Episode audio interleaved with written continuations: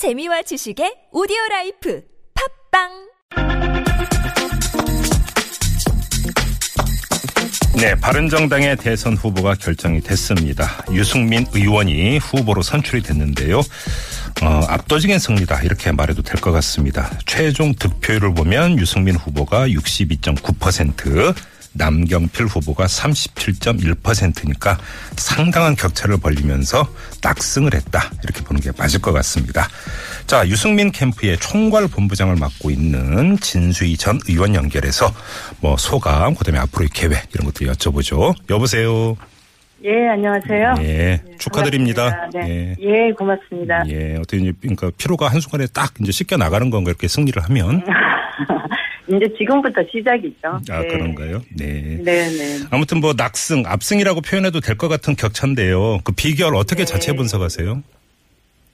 아, 비결이라기보다 네. 사실은 저희 바른정당의 남경필 후보나 유승민 후보 두 후보 다 음. 사실은 지금 대선에 나와 계신 그 어떤 후보보다도 굉장히 훌륭한 자질과 능력 과 비전을 예, 음. 갖추고 있다고 보고요. 그러나 이제 이번에는 우리 바른정당의 당원 지지자 그리고 국민들이 네. 조금 더 경륜이 있는 유승민 후보가 한번 음. 후보가 돼서 싸워봐라. 예. 뭐 이런 그 저기 평가랄까요? 이런 걸 음. 내린 게 아닌가 그렇게 음. 생각을 합니다. 예. 지금 어, 유승민 후보가 정견 발표를 했는데요. 오늘 네. 그 이게 가장 앞에 그러니까 내세웠던 내용이 뭐냐면 박근혜 전 네. 대통령이 유승민 후보를 배신의 정치로 낙인 찍은 것 관련해서 네. 반론을 하는 것으로 시작을 했다고 하던데요. 네, 이 네. 특별한 의미를 준다면 어떤 의미라고 그리고 어떤 메시지라고 읽어야 될까요? 아니 사실 그 우리 유승민 유승민 후보가 예. 아까 말씀드렸지만 그 어떤 후보보다도 그 아주 다양한 그러니까 훌륭한 능력과 자질 그다음에 국정 운영과 관련한 비전을 갖추고 있는데 네네. 그 소위 말하는 배신자 프레임에 음. 갇혀서 음흠. 그런 훌륭한 자질들이 잘 드러나지 않고 있는 거에 대한 이제 예. 안타까움 네. 뭐 이런 게 이제 표출이 된 게 아닌가 저는 음. 개인적으로 그렇게 보고 있습니다. 근데 여기서 그러니까 그 어찌 보면 이제 지켜보는 사람 입장에서 궁금한 게 하나 있는데요. 이제 네. 배신자로 낙인 찍은 낙인 찍은 주체가 박근혜 전 대통령이지 않습니까? 근데 네. 박근혜 전 대통령은 파, 그러니까 파면 당했어요. 그리고 박근혜 전 네, 대통령에 대한 비판 여론은 상당히 높고 그럼에도 불구하고 박근혜 전 대통령이 찍은 낙인이 왜 사라지지 않을까요?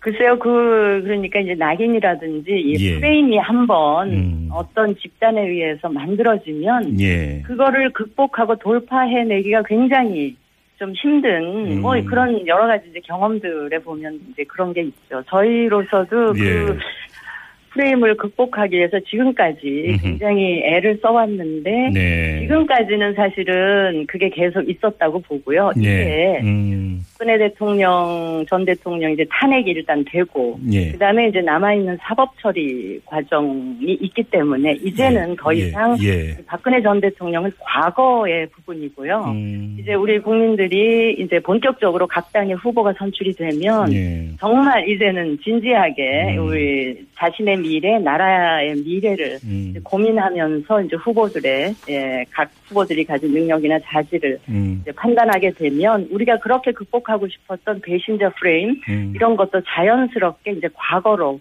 흘러가 버리지 않겠나 네. 그런 기대, 희망을 갖고 있습니다. 근데 어떻게 이게 뭐 정책 능력이나 비전 능력으로 상쇄될 수 있는 그런 걸까요? 사실? 아, 그게 이제 이 배신자 프레임이라는 게 조금 다소 감정적인 걸 음. 그렇죠. 바탕으로 그렇죠. 이제 예, 예. 만들어져 있어서 그런데 예, 예, 그리고 예. 그게 이제 그 보수층 중에 특히 그 과거에 박정희 전 대통령 그 다음에 네. 이제 이어져 내려오는 박근혜 전 대통령에 음. 대한 정서가 음. 이제 바탕이 돼 있는데 예. 그분들도 이제 시간이 조금 흐르면서 음흠. 이제는 미래를 바라보게 되고 이제 박정희 대통령이나 우리 박근혜 전 대통령이 이제 과거로 네. 흘려 보내야지 언제까지 이렇게 과거를 붙잡고 계실 수는 없지 않으시겠어요. 예. 조금은 이제 시간이 필요하고요. 네. 어 이제 선거하고 연관시켜봐도 이제 선거가 아직 5월 9일이면요. 짧다면 짧지만 또 그렇게 또 짧은 시간은 아니고요. 예, 예, 예. 충분히 그 프레임 극복하고 음. 예, 우리 이제 비전을 보여줄 수 있는 시간은 음. 아직 많이 남아 있다고 생각을 합니다. 알겠습니다. 오늘 정견 발표 내용 중에 또 이제 눈에 들어오는 게 홍준표 네. 경남지사를 향해서 이 성완종으로부터 1억 원을 받은 혐의로 대법원에 가야 한다라고 이야기를 했고요. 네. 날, 낡고 부패하고 태극기에 집착하고 국민을 배반하는 보수는 하지 말자 이런 말도 했어요. 자, 네. 그러면 지금 계속 나오고 있는 자유한국당 후보와의 단일화 이거는 포기했다, 접었다 이렇게 읽어도 되는 겁니까? 글쎄요, 이제 우리 후보가 네. 일관되게 이 네. 그 물론 한편으로 보수 후보 단일화를 이야기하면서도 네. 이 후보 단일화에 대해서 일관되게 갖고 있던 원칙이 뭔가 하면 네. 명분 있는 적어도 국민들이 납득할 수 있는 명분과 원칙이 있는 연대여야 한다. 네, 네, 네. 뭐 어떤 특정인을 반대하기 위한 목적으로만 연대하는 거는 이거 국민이 납득하지 않을 거다. 이렇게 원칙을 계속 천명해 왔고요. 아, 그러니까 이른바 반문 기치만 가지고는 연대가 안 된다 이런 말씀이시네요. 그거는 국민들이 음. 썩 그렇게 받아들이기가 좀 음. 힘들지 않을까요? 예, 예. 아, 예. 적어도 대통령이 되겠다는 분이 음, 지향하고 있는 가치라든지 이 나라 를 어느 방향으로 끌고 가겠다는 방향성이 일치하는 게 더 우선이지 예, 예, 예. 어떤 특정인의 반대가 명분이나 이 단일화의 그렇죠. 명분이나 음. 원칙이 될 수는 없지 않겠어. 이제 네. 그런 원칙을 계속 이야기한 거고요. 네. 또 대통령이 되겠다는 사람이 이제는 좀 도덕적으로 깨끗하고 음. 법적인 흥결이나 하자는 최소한 최소한에서 요건이라고 생각을 하기 때문에 예. 그런 원칙을 말씀하신 게 아닌가. 음. 예. 좀 그러면 그 원칙에서 입각해서 보면 오늘 또 뭐그 네. 뭐 본부장님도 이제 보셨을 테니까 김종인 전 비대위 대표가 직접 출마한다는 거 아니겠습니까? 아, 김종- 출마를 하셨나요? 출마 뭐, 선언을 하셨나요? 뭐 아직 선언까지는 아닌데요. 이제 그 네. 거의 언론에서 기정사실 보도가 나오고 있길래 좀 질문 드리는 건데요. 만약에 네, 그러면 네. 김종인 전 비대위 대표와 손을 잡는 것은 원칙 있는 연대가 되는 겁니까? 아니 그분이 이제 어떤 비전이나 음. 어떤 이 국가 운영과 관련한 네. 방향성이나 가치를 음. 갖고 있는지 음. 그때 저는 김종인 전 대표가 갖고 있는 거는 경제민주화 이외에는 제가 예. 지금 기억하는 게 없어서 예. 다른 분야에 대해서는 이 음. 국가를 음. 어떻게 끌고 가시려고 하는지 특히 음. 당면한 경제나 안보 위기에 대해서 네. 어떤 구체적인 해법을 갖고 있는지 음. 이런 게 이제 말씀을 하시면 네. 그때부터 이제 과연 단일화 대상인지 연대 대상인지는 음. 그때부터 따져봐야 하지 않겠나. 왜 이 질문을 드리면 얼마 전에 네. 그 유승민 후보하고 김종인 전 비대위 대표 등등이 같이 합동 토론회도 하고 하지 않았었습니까? 그거는 이제 경제 위기 진단을 하고 어떤 해법이 있는가 하는 네네. 거를 이제 예. 같이 의견을 나눠보는 자리였고요. 예. 또그 이외에 다른 부분에 대해서는 어떤 생각을 갖고 계신지 음. 잘 모르기 때문에 아직 네. 저희가 예. 네, 그거는 조금 두고 봐야 하지 않겠나 그렇게 생각을 합니다. 그러면 하나 더요. 뭐 세간은 워낙 네. 얘기가 많이 나오니까 안 여쭤볼 수가 없는데 국민의당 후보와 연대는 어떻게 생각하세요?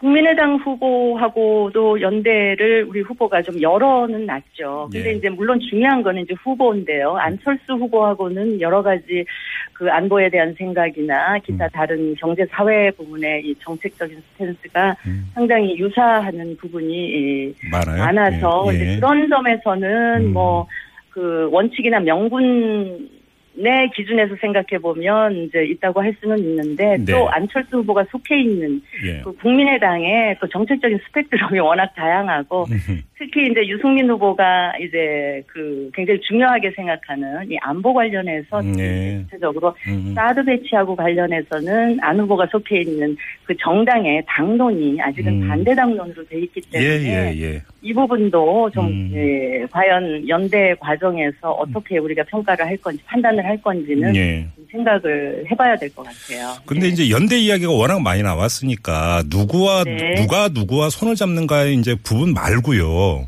예, 만약에 연대가 된다면 당장 직접적인 건 후보 단일 아니겠습니까? 근데 여기서 네, 궁금한 네. 게 그렇다고 뭐 네. 다시 뭐 전국 순회 경선할 수 있는 것도 아니고 네, 그러면 네. 그 단일화 그 결정 방법이 뭐냐?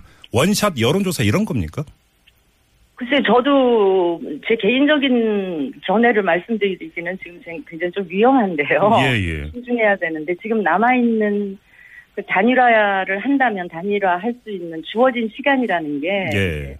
예, 그게 길지는 않지 않습니까? 예, 예. 그렇다면 할 수 있는 게 누구나 생각해 볼 수 있는 게 이제 그 여론조사 예. 경선일 텐데요. 음. 어, 글쎄 모르겠습니다. 그건 이제 각 당 후보들이 네. 연대 가능성이 있을 것으로 보이는 후보들이 일단 음. 정말 이, 그각 당의 정식 후보로 선출되고 난 이후에 예. 논의가 돼야 될 거기 때문에 음. 그 부분에 대해서는 좀 말씀을 좀 아끼겠습니다. 아 그래요? 알겠습니다. 네. 좀 이게 좀 껄끄러운 질문일지도 모르겠습니다만 어떤 이야기가 네. 경선 과정에서 나왔냐면 네, 네. 김무성 의원하고 친한 분들이 남경필 지사를 도우면서 네. 이른바 바른정당에 유승민계와 김무성계가 있다. 그리고 서로 사이가 안 좋아지고 있다. 이런 얘기가 많이 나왔었거든요. 네. 진상이 어떤 겁니까, 본부장님? 아니 근데 저는 지금 제가 바른 정당의 현역 의원은 아니고요. 예. 원외 그, 그 지역의 네. 위원장인데 네. 제가 이렇게 당 가까이에서 그 관찰한 그 두 분하고의 관계는 음. 전혀 그런 게 아닌데 어, 이게 그래요? 너무 과장되게 밖에 알려져 있는 것 같고요. 예. 그다음에 이제 소위 이제 김무성 전 대표랑 조금 가까웠다고 이렇게 네. 알려진 분들이 이제 남경필 후보를 도고 이런 거는 네. 그 김무성 전 대표가 아예 그런 말씀을 하셨어요. 이게 너무 한쪽 후보로 기울면 재미가 없다. 다른 안 된다. 정당의 음. 지지율이 조금 낮은데 흥행이 안 되지 않겠냐. 그래서 네. 조금은 좀 그 형평을 맞추는 게 좋지 않겠냐라는 음. 차원에서 네. 그냥 경기도 지사시니까 경기도에 음. 계신 어, 몇 분들이 그냥 도움을 주신 거지. 그게 그걸 가지고 무슨 계보가 형성됐다 네. 이렇게 보는 거는 좀 무리인 것 같아요. 아, 그래요? 네, 아무튼, 예, 그러면 이제 경선은 끝났고요. 이제 캠프도 네. 이제 그 당 차원으로 확대가 될 것 같은데. 그렇죠. 예. 김무성 의원이 그러면 예를 들어서 선대위원장 이런 걸 맡게 되는 겁니까? 아 이미 그 네. 유승민 후보랑 어, 김무성 전 대표는 네. 만약에 유승민 후보가 후보가 되면 네. 김무성 전 대표를 선대위원장님으로 모시는 걸로 음. 그렇게 이미 말씀을 드렸다고 제가 들었습니다. 그러면 유승민 의원도 오케이 했습니까? 아 그럼요. 유승민 후보가 먼저 네. 그 모시겠는데 동의 받아주실 수 있겠냐 이렇게 음. 여쭤본 거고요. 네. 동의하셨고요. 예, 그래요. 알겠습니다. 마지막으로 이 질문을 드려야 될 것 같은데 앞서서 이제 계속 뭐 여러 가지 연대 시나리오를 이제 그 질문을 드리지 않았습니까? 그런데 이 네. 이야기에는 바탕에는 어떤 게 사실은 깔려 있냐면 예. 바른정당이 바른정당만 가지고 과연 존속할 수 있겠느냐라고 하는 거에 대한 그 문제 의식이 깔려 있거든요, 솔직히. 네. 그 당원으로서 어떻게 받아들이십니까, 이런 시각은? 아니 이제 그런 지적이나 문제 의식에는 네. 저도 이제 공감을 해요. 왜냐하면 당의 지지율이 이제 워낙 낮고 우리 네. 후보들의 지지율이 네. 좀 낮았기 때문에 당연히 이제 그런 생각을 하시고 지적을 하실 텐데 음.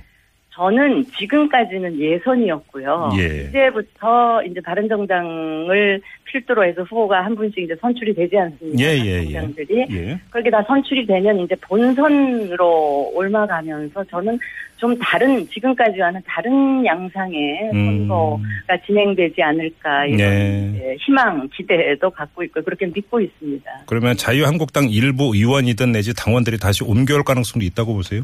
옮겨올 가능성도 저는 있다고 봅니다. 그 당의 후보가 누가 선출되느냐에 따라서 예. 그런 또 변화가 있을 수도 있고요. 실제로 그런 이야기가 오가고 있는 겁니까?